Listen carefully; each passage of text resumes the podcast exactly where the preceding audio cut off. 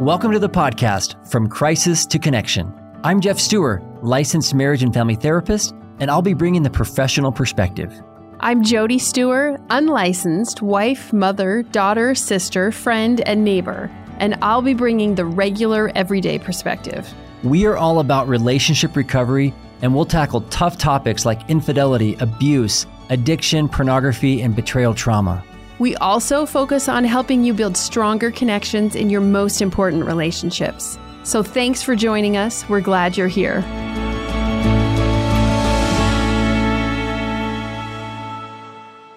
We're excited today to bring to you a guest who has written a really compelling book on the history of addiction, something that I personally have never thought a lot about. Right. And this has been such an engaging thing to think about and talk about. And we're excited to have him on here. His name is Dr. Carl Erik Fisher.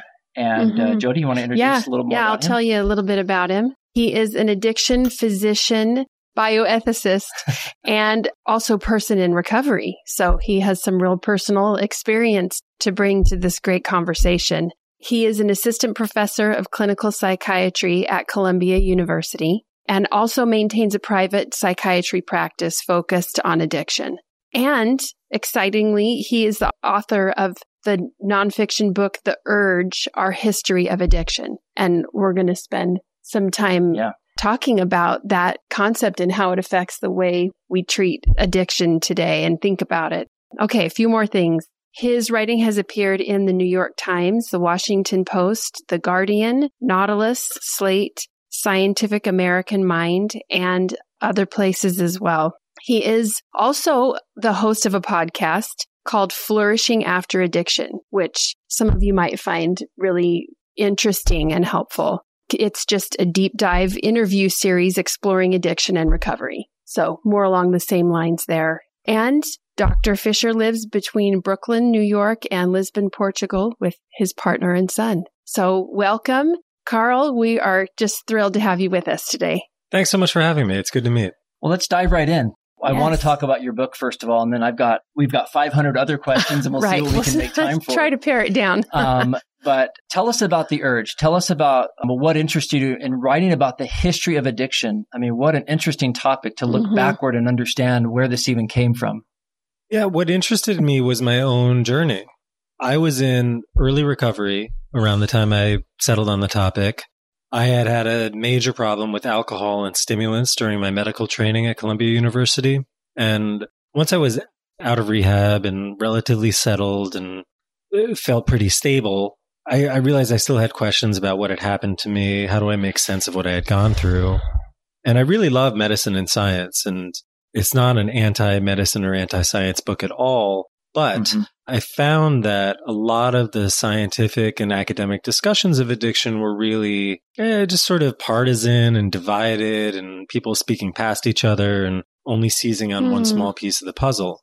And in the process of reading about addiction, I realized that the history and philosophy and the culture, the way we understand addiction, how we make sense of free will, self control, morals, ethics, values, all of those things really matter a great deal to substance use problems and other forms of addictive behavior. And so I, I wanted to understand those dimensions and I found a lot of you know, very, very specific academic scholarship. Someone might study, say, the history of alcoholism in Pittsburgh from 1880 to 1920. And it could be a brilliant book, but it's a very narrow slice of life. I wanted something more synthetic, a broader scope, and I didn't find it. So the old adage is you write the book you want to read yourself. And I thought writing the book would be a good way to do it.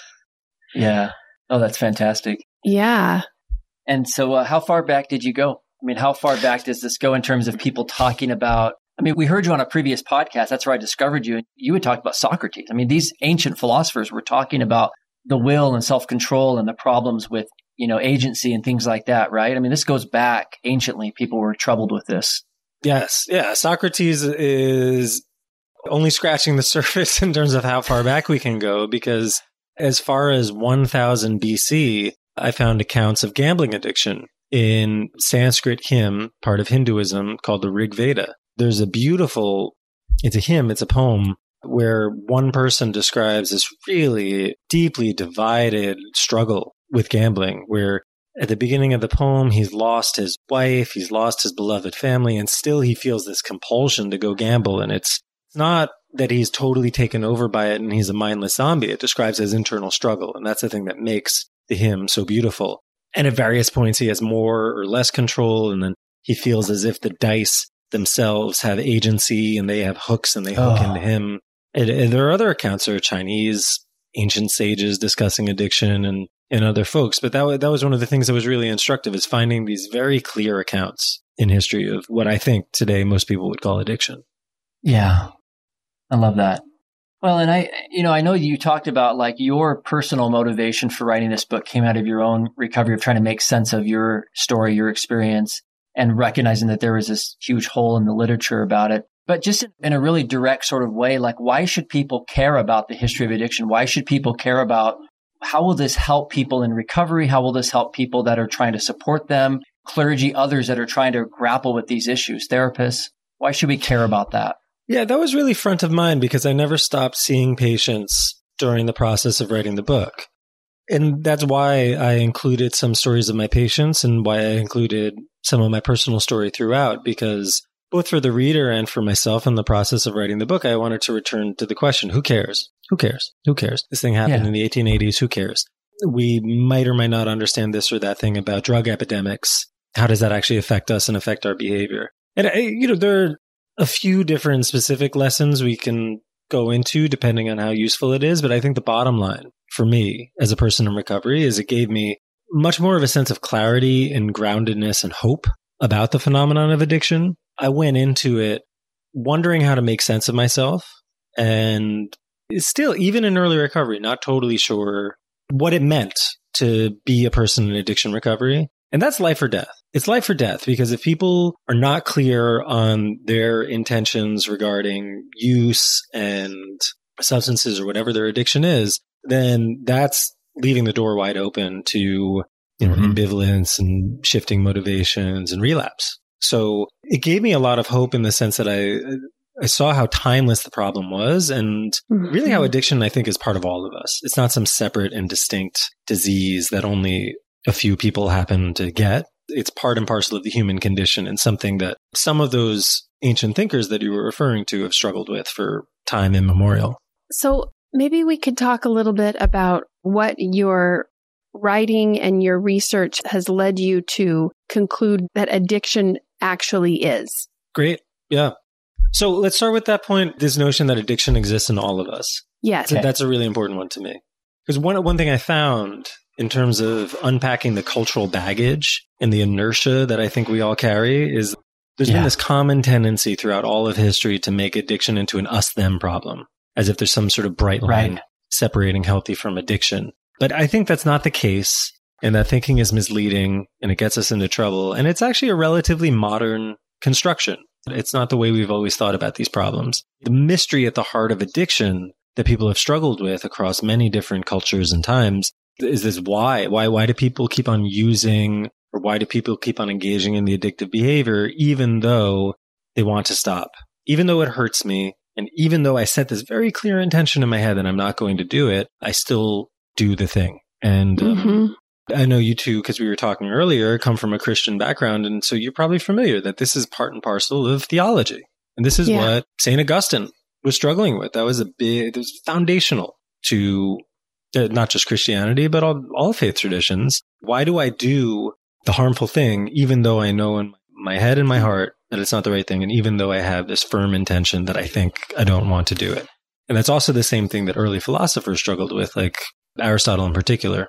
I write in the book about his struggles with understanding what he called weakness of the will, which is also translated as incontinence, which I think is a really instructive yes, I love that. word for it. But it's a phenomenon of doing something even though you truly believe it would be better not to. So even in the moment, mm-hmm. I recognize I'm acting against my better judgment and I do it anyway. Why do human beings do that? And I think that there's a lot more we could say about that. And you probably have ideas and experience from your own work. But just to identify that that's the question. The question is not like, why do some people get hijacked by some chemical? The question is, why do we all have this human legacy of struggling with the will and self control?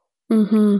Right. So really, instead of defining it as like, like you said, an us versus them or a problem that certain people have, it's really about talking about it almost as like, how are we all relating to this? How are we all connecting to this, this human, this very human struggle that I'm predisposed to just like the next guy.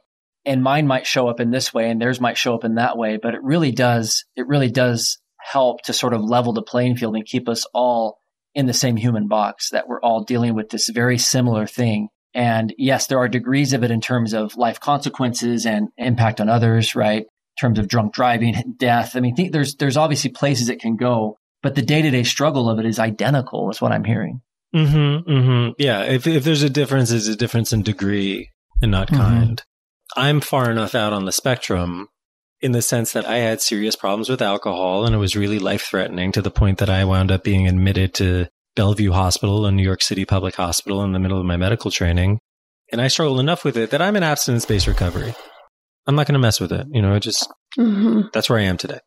yeah. I don't, I yeah. need to push that. But, and at the same time, I don't think I'm so fundamentally different from the rest of the population. And that's sort of the paradox I think at the heart of addiction that many people feel that, you know, maybe I have a sense of fellowship and connection and community with people who have had similar struggles. And at the same time, uh, there can be a tendency, especially in the biomedicalization of it all, to make it into some sort of extreme condition in a way that I think can be misleading and harmful. Mm-hmm. I really appreciate the way you talk about it because I haven't had similar experiences to yours, but I have definitely had my own experiences of making deliberate choices that go against what I believe or what I confirm to myself that I'm I'm going to do something different and I still go mm-hmm. against what I want I believe I want in my mind and heart. So I think that it's very relatable.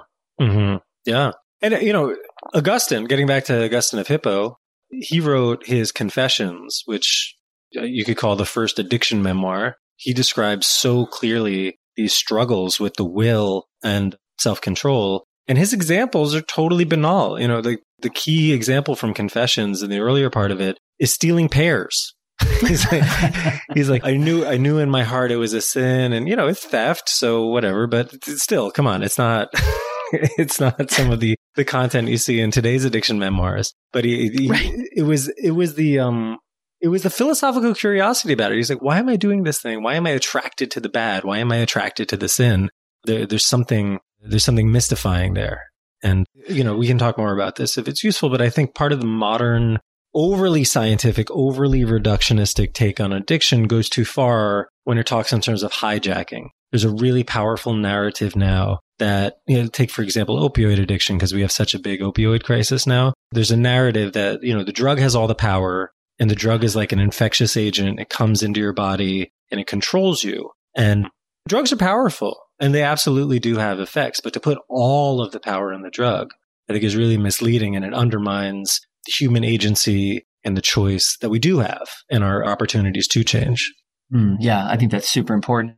And I, I, do agree that it's harmful because, you know, you hear terms like, and I know in 12 step communities or clients I've worked with will come in and say, you know, once an addict, always an addict.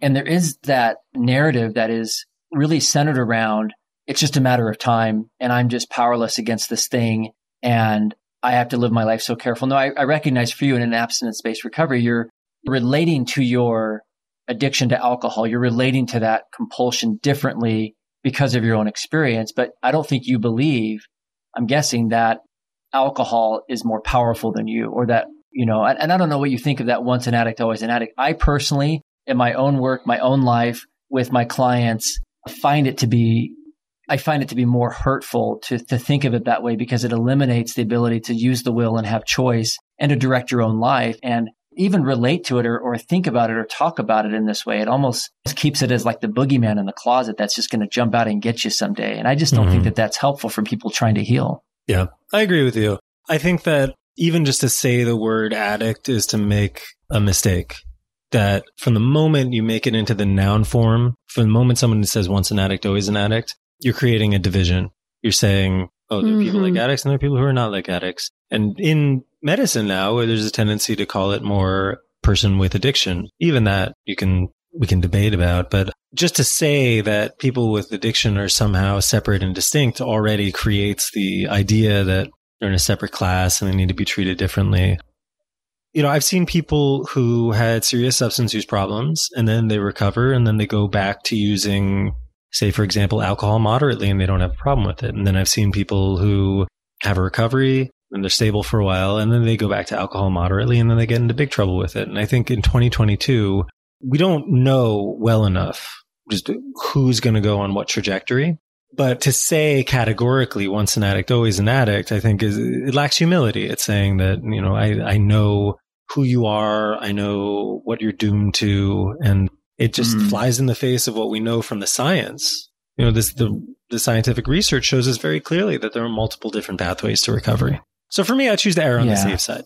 You know, I, I say that I'm in addiction recovery, but I hold it loosely. You know, I took a whole book to talk about what that means to me. but yeah, you know, the upshot is, you know, I err on the safe side, but I also don't, I, I, don't make it the, the centrality of my identity. And I don't think it determines all my life choices. Yeah. And I think, I think that's the control piece. Yeah. Which is if I categorize this or classify this, whether I'm the person that's been injured by someone else's behavior or I'm the person struggling, if I can sort of inject this fear into it that there's this big scary thing that's going to take me over, then I'll rearrange my life or lifestyle choices in a way that keep me so safe. But I feel like there's such a huge element of fear and control that you live with that I think creates a lot of like sometimes high level, but most cases kind of low grade suffering every single day in terms of the way you relate to yourself, the way you relate to other people, or even just behaviors and activities and emotions that I don't think is helpful. In some cases, I think can lead to wanting to mood alter and needing to escape from that. Mm-hmm.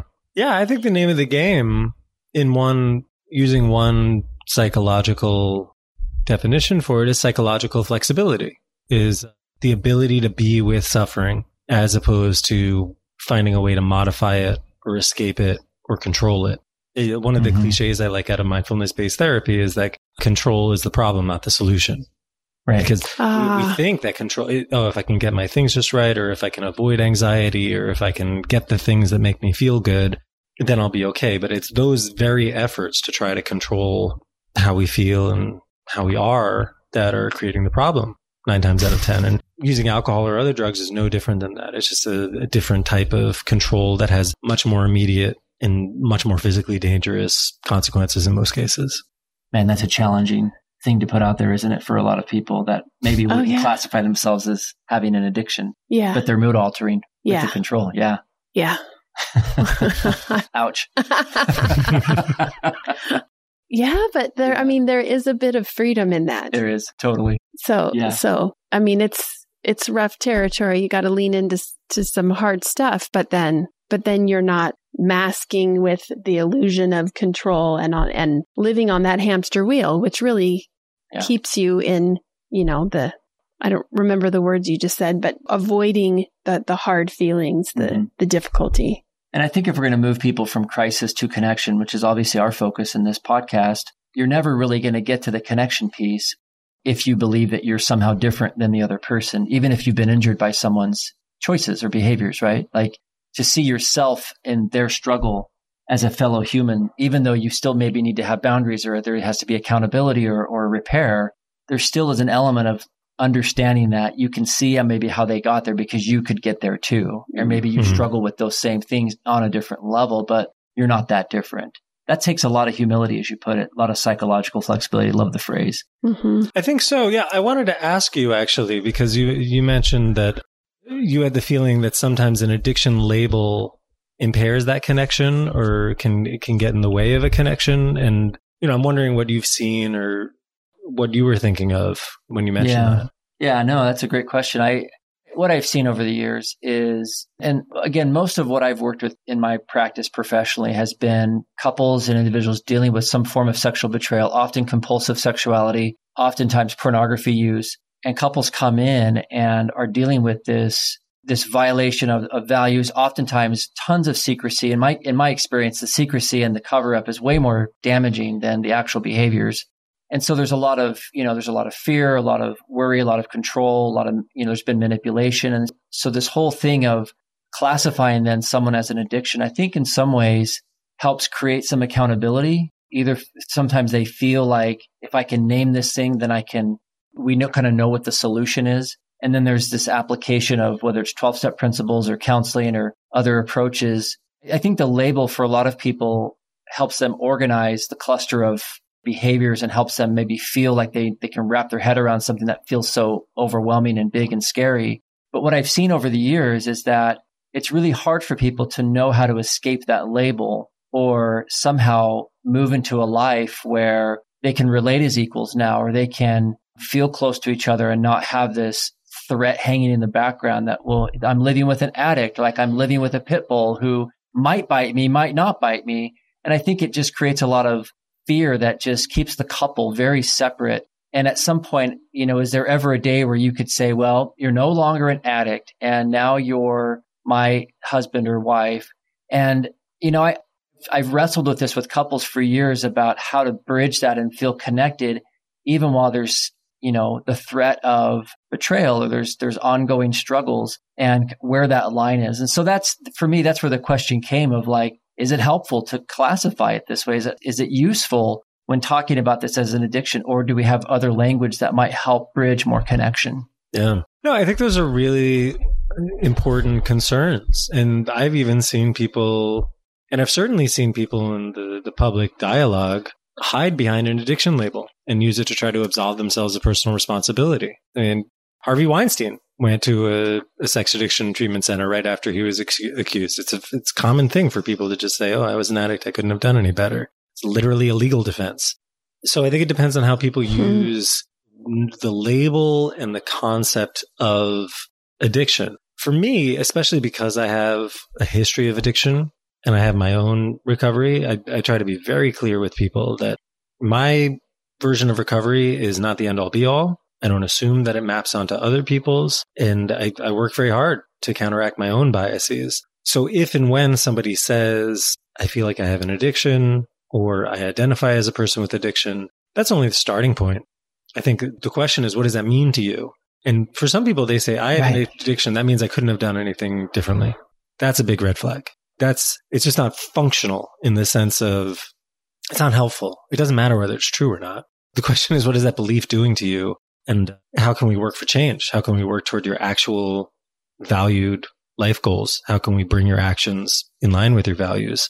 Whereas other people might say, you know, I have an addiction. That means I need to be careful in this, that, and the other way. And I really need to take personal responsibility. And, you know, for some people who are very firmly in the 12 step tradition, that means I take, you know, a daily inventory and this is only a daily reprieve and I have to work at that. I have to work very, very hard, but also work on letting go and seeking divine guidance. You know, the, the, there are much more sophisticated ways of looking at addiction too. So I think it's, it's nothing but a starting point. It's nothing but just an inquiry into what does this mean to you? How do you think your mind works? And what are your vulnerabilities? Mm, I love that. Mm-hmm. Yeah, I love that as a starting point. And, and even for a betrayed partner who's been impacted by someone's choices, addictive or otherwise, I think even for them to really look into understanding like why why does this label matter to you? Is it protecting you from having to get close to this person? Is it helping you hold them accountable in your own mind so you don't minimize the impact and maybe rescue them? I think it's a starting point for everyone in the conversation when you say. Absolutely. Yeah. I mean, sometimes I, what I've seen in couples is people look to the notion of addiction as a way of finding compassion. It's a way of asking mm. themselves the question, what if this person was doing the very best that they could?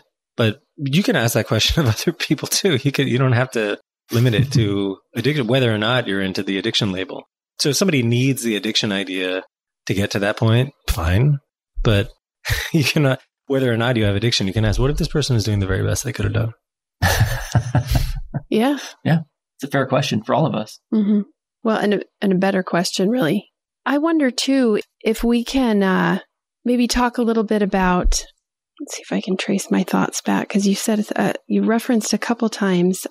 This is it that the idea that there are there are several routes to recovery, and so what in your experience and in your your research have you discovered are some maybe some guideposts because that I mean that seems very open ended, and I I do think that there's an extremely important element of people being able to discern for themselves what's going to help them, like you said, get in line with their values and live according to what they believe. Mm-hmm. But are there some main guidelines there?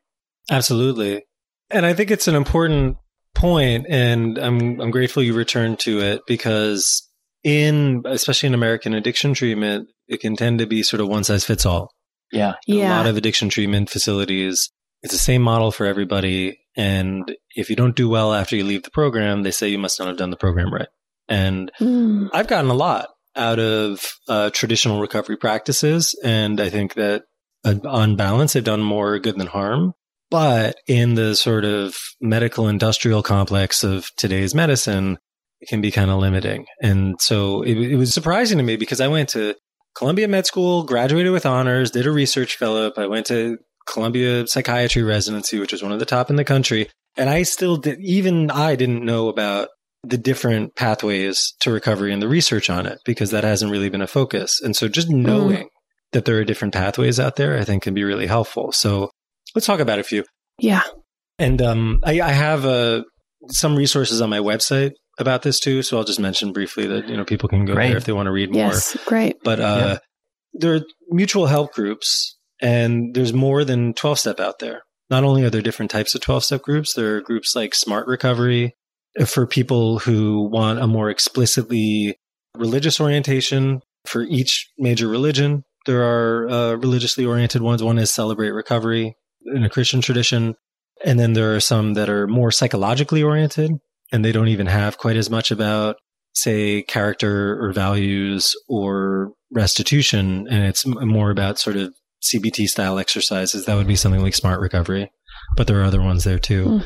there's traditional treatment of course and there's individual therapy group therapy and there's a whole diverse range of therapies that a lot of people don't know about because I think the the stereotypical kind of treatment is you go away for rehab you go away to a 28 day program but uh, Mhm. especially in the Zoom era, there are many, many more sort of individualized therapeutic options available. So those are two pathways. But the research shows that most people don't use either of those pathways. So people, even people with a severe substance use problem, they tend to recover in other ways. And so how do they do it? Some people it's primarily through a faith group, and it's not even necessarily through a faith-based mutual help group like Celebrate Recovery. It's just through a faith-based group. For some people, it's finding meaning and purpose and connection through work or even some sort of wholesome recreational activity. And for some people, it's primarily medication based. You know, for some people who have a substance problem, the some sort of appropriate doctor supervised medication treatment is enough to give them enough of a floor so that they're safe. So then they can pursue these other sort of meaningful activities in their life. And of course, these aren't even the word pathways is a little misleading because that implies different pathways going out into the woods when really these are sort of overlapping, kind of mm, intersecting things that might change dynamically across the point of a person's life. But I think the bottom line is for people to recognize that there are many, many different options and sources of support out there. And if you show up and if you keep on trying, then most people find something that works for them. Mhm. I love that. Yeah. Do you want to say more about that? Just one additional question. Is there, would you say there is close to always a community element that contributes to that? Yeah, I would be inclined to say that. I think that a lot of we tend to overlook the role of dislocation, alienation, and lack of community and loss of community in the formation of addiction. That tends to be Mhm. obscured, you know, in this whole sort of like epidemic narrative as if it's the drug doing all the work. We miss the fact that more people are living alone than ever before.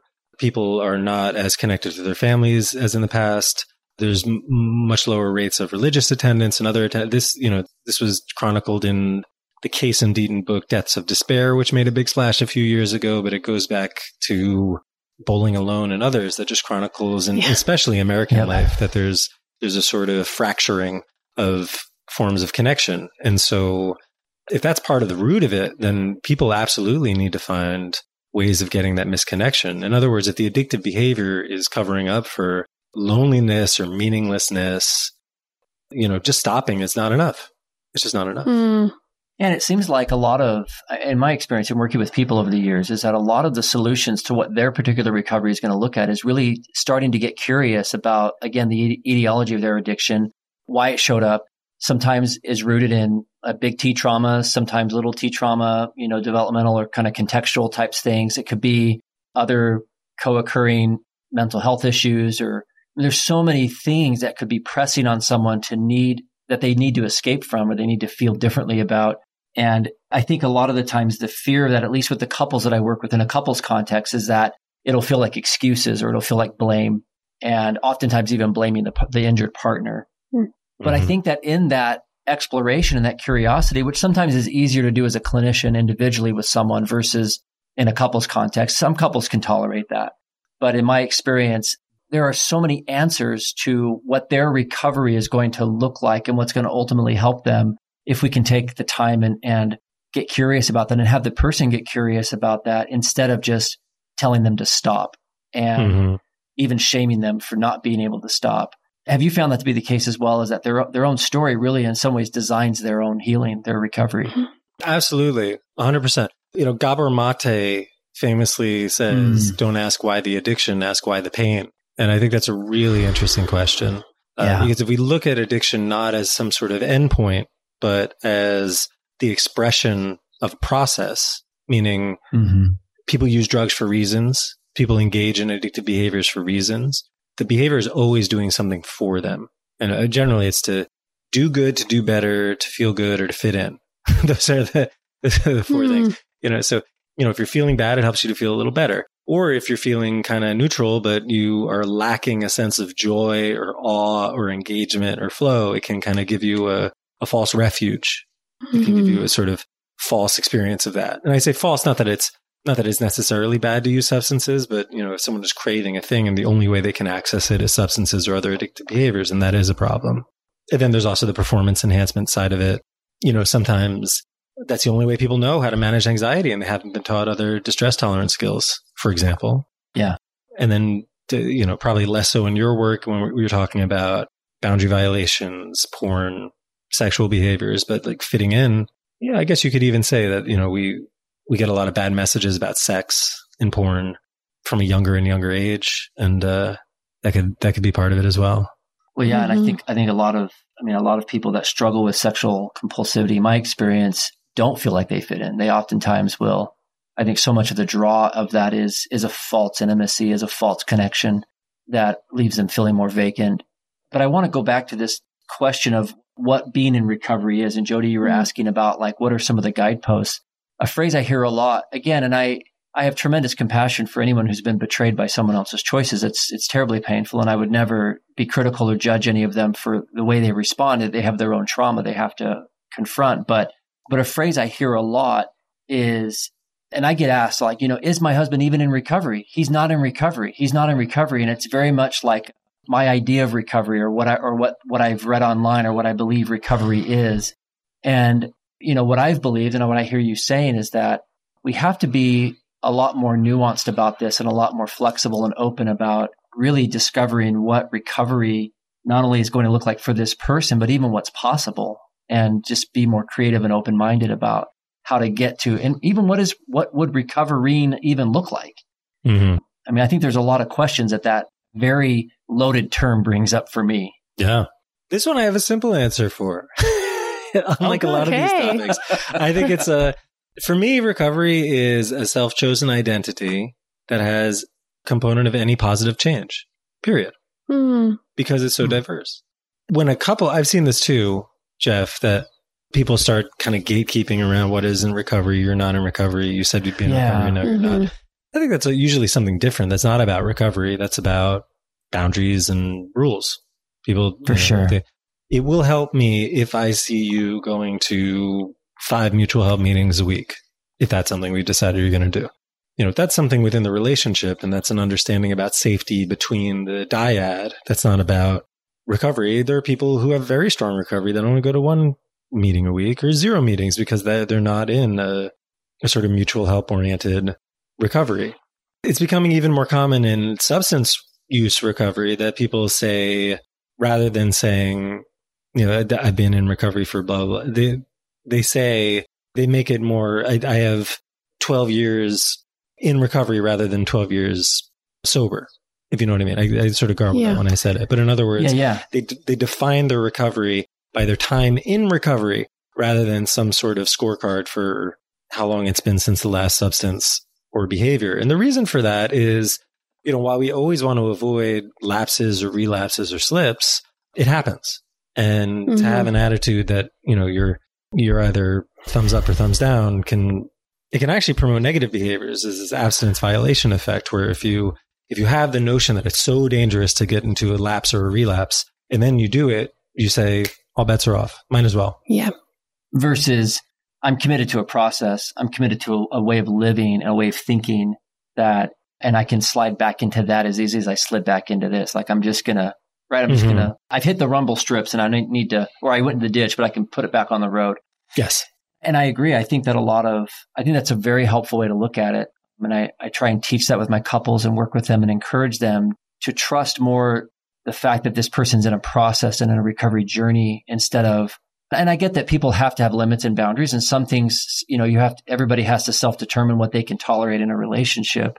But in my experience, just observing the couples I've worked with over the years, a lot of betrayed partners are willing to stay in it and keep working with someone who's in a process and committed to a process and a, and a, a recovery journey versus somebody who just is so focused on abstinence that they end up going secretive and hiding that and then end up manipulating their partner for five years. I mean, that seems to be almost more intolerable than hmm staying open with the struggle.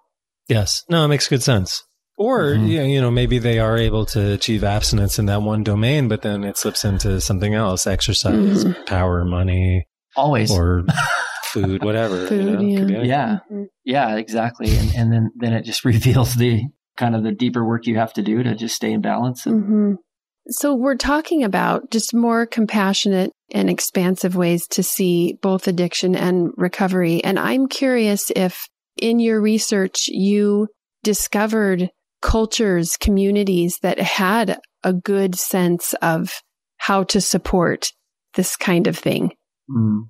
Yeah, I'll say there are different historical epochs where I think people were more humble and the overall category or the overall approach to the notion of addiction was a bit more, let's say, like pragmatic, Okay. flexible, multi leveled. You know, there's a really interesting movement in the later stages of the first round of the temperance movement in the 19th century in the United States, where sort of the first generation, 1820s, 1830s, was like wagging a finger in your face and saying, no, no, no, you shouldn't drink. And then they found that didn't work. Uh, Mhm. And then there were these really interesting, almost like precursors to AA. There are these things called the Washingtonian groups, where people got together and self associated at a time when American drinking was truly out of control. And they had not just meetings, but also clubs and parades and fun activities. And it was a very big tent. It wasn't just people who had suffered from drinking problems, although the people with the drinking problems are the core of the issue. And then, you know, there are similar times of sort of like integrative, flexible components in 1870s, 1880s. You could say something about the 1960s, although there was also a lot of rancor then too. And I Mhm. think that today we're approaching a moment where people are so frustrated by so many different strands, so frustrated by the ongoing crisis of the opioid epidemic. People have a sense that there is a real problem with the way that we relate to technology in a lot of ways, Mm. that alcohol is a much bigger problem than most people appreciated. That, you know, I'm not some prohibitionist, but uh, the alcohol industries are tremendously powerful and a lot of people are really harmed by alcohol. And the notion that addiction is some separate thing, like, oh, it's only the worst people over here who have a problem with alcohol, actually serves those corporate interests. Anyway, it's a whole other topic. A lot. but Yeah, the, that's a the point one. is, like, I think there's so many different, I think, strands converging right now that people are a little hungrier for that sort of Hmm. multi-level integrative understanding of addiction. They have the sense that the usual simplistic answers are not serving us and we need, Yeah. you know, it's not fun and it's hard to wrap our arms around a complex multi-level problem, but we just need to. We have no other option. Yeah. Yeah. And so I think there is some receptivity to that these days. Oh, I love that's that. And I- great. And I, love your work for that reason because Mhm. even just talking about historically how people have grappled with it, even just hearing this example of the, the temperance movement and so on, you know, it just helps me feel like I'm just not so alone. yeah, that like for sure. we're, we're all just humans on this earth trying to figure out how to deal with bodies and, and context and, you know, just all kinds of things going on and the way we've tried to reel things in and try different approaches. And I think it does expand our ability to think about this more creatively and how to help people and, and be more connected to each other while we're doing it instead of, like you said, creating divisions or isolating both on the, on the s- personal suffering level of trying to overcome something and also just the support role or family member, I think it opens up way more possibilities. So I think your work is really important for that reason. Because I don't know that, you know, like you said, even inside of subcultures, right? Our, inside of our church culture or family cultures or communities, we can get very narrow in terms of how we define and interpret what this is and what it's supposed to be and how it's supposed to look. And I think that creates a lot of pressure and a lot yeah. of, I think it traps people into. Even lifestyles that, that they feel ashamed of. And oh my goodness, I just think that there's just has to be a bigger conversation about why we're doing what we're doing, what informs our thinking, what other people have tried. Mm-hmm. And I think your work is great for that. Thanks so much for saying so. I, you know, I felt it myself. I felt that the history really was a good teacher. A yeah. historian yes. friend of mine says history is the memory banks of the human species. And mm. we forget a lot. Humans are fallible. And yes. Eh, there are a lot of lessons there that have been hiding in plain sight for a long time. Yeah. So, do you have another question? No, no. So, I, I, one thing I guess I want to, I know we need to wrap up here soon. I, I want to understand for you, like, in your research of looking at this again historically and, and just in your own personal journey as a, as a psychiatrist, where do you put the balance or what is that balance between individual responsibility, environmental impact, biology, cultural family dynamics, and so on when trying to confront or deal with an individual's addictive behaviors or even trying to help them as a supporter? Where, where is that balance? How do you talk about it? How do you help somebody make movement without excuses without minimizing, but also incorporating all this stuff. I think the only thing I can say about that, honestly, is that it has to be individualized. That some people need more push and some people need more compassion. And I love that. It, it takes wisdom and discernment and meeting someone as a human being to make that determination to say in general, people need to be more on the side of individual responsibility or in general, people need to be more on the side of letting go and acceptance and compassion. I don't know. There's always that dialectic. There's always mm. that dialectic between action and acceptance, between effort and letting go. And uh, most people need some guidance somewhere along that spectrum. But uh, yeah, at different points in their own journey as well. You know. Yes, exactly. Like Again, just like the many pathways to recovery, I think it's dynamic yeah. over someone's life course. They might be too hard driving in the beginning, and then they need to work on acceptance, and that's not even a problem or a recalibration. It's just a natural stage in their development. Sure. Beautiful. Yeah, mm-hmm. I love mm-hmm. that. Right. I, I remember I, when I was listening to you on the Man Talks podcast, where I discovered you, you and Connor were talking about that, like an intervention, for example, sometimes makes a lot of sense and sometimes it's super harmful. Yes. and like in your case, an intervention made a lot of sense for, for, where you were. It was life and death. And for other people, it's it's too much too soon. It could really do a lot of damage. Yes. Mm-hmm. Yeah, and there are different kinds of interventions, and right interventions can be done in a helpful way and a harmful way. Mm-hmm. Yeah. Wow. This is expansive. I don't have another mm-hmm. word for it. Mm-hmm. I just really love mm-hmm. love your your work and your emphasis and what you, what you've done and what you're doing. And I really, I really hope our audience can hear how important it is to really not be afraid to look at this in a more curious and open way and not as a way of making excuses or giving people free passes. None of us get that, but as a way to actually, like you said, have some movement and some traction and, and create better balance. So we definitely want people to read and discover your fantastic yes. book, Urge, and we'll put links to everything you've mm-hmm. you've got in our show notes and make that accessible to our audience. And your website. Yep. Yeah. We'll direct everybody over to you. Anything else you'd like to, just as we wrap up here, anything else you'd like to emphasize with our audience? I know that we've covered a lot of ground here, but we'd love to hear any closing thoughts you might have. Yeah, I'll just say briefly that I I like the way that you describe these problems as a process. I think process is a good word.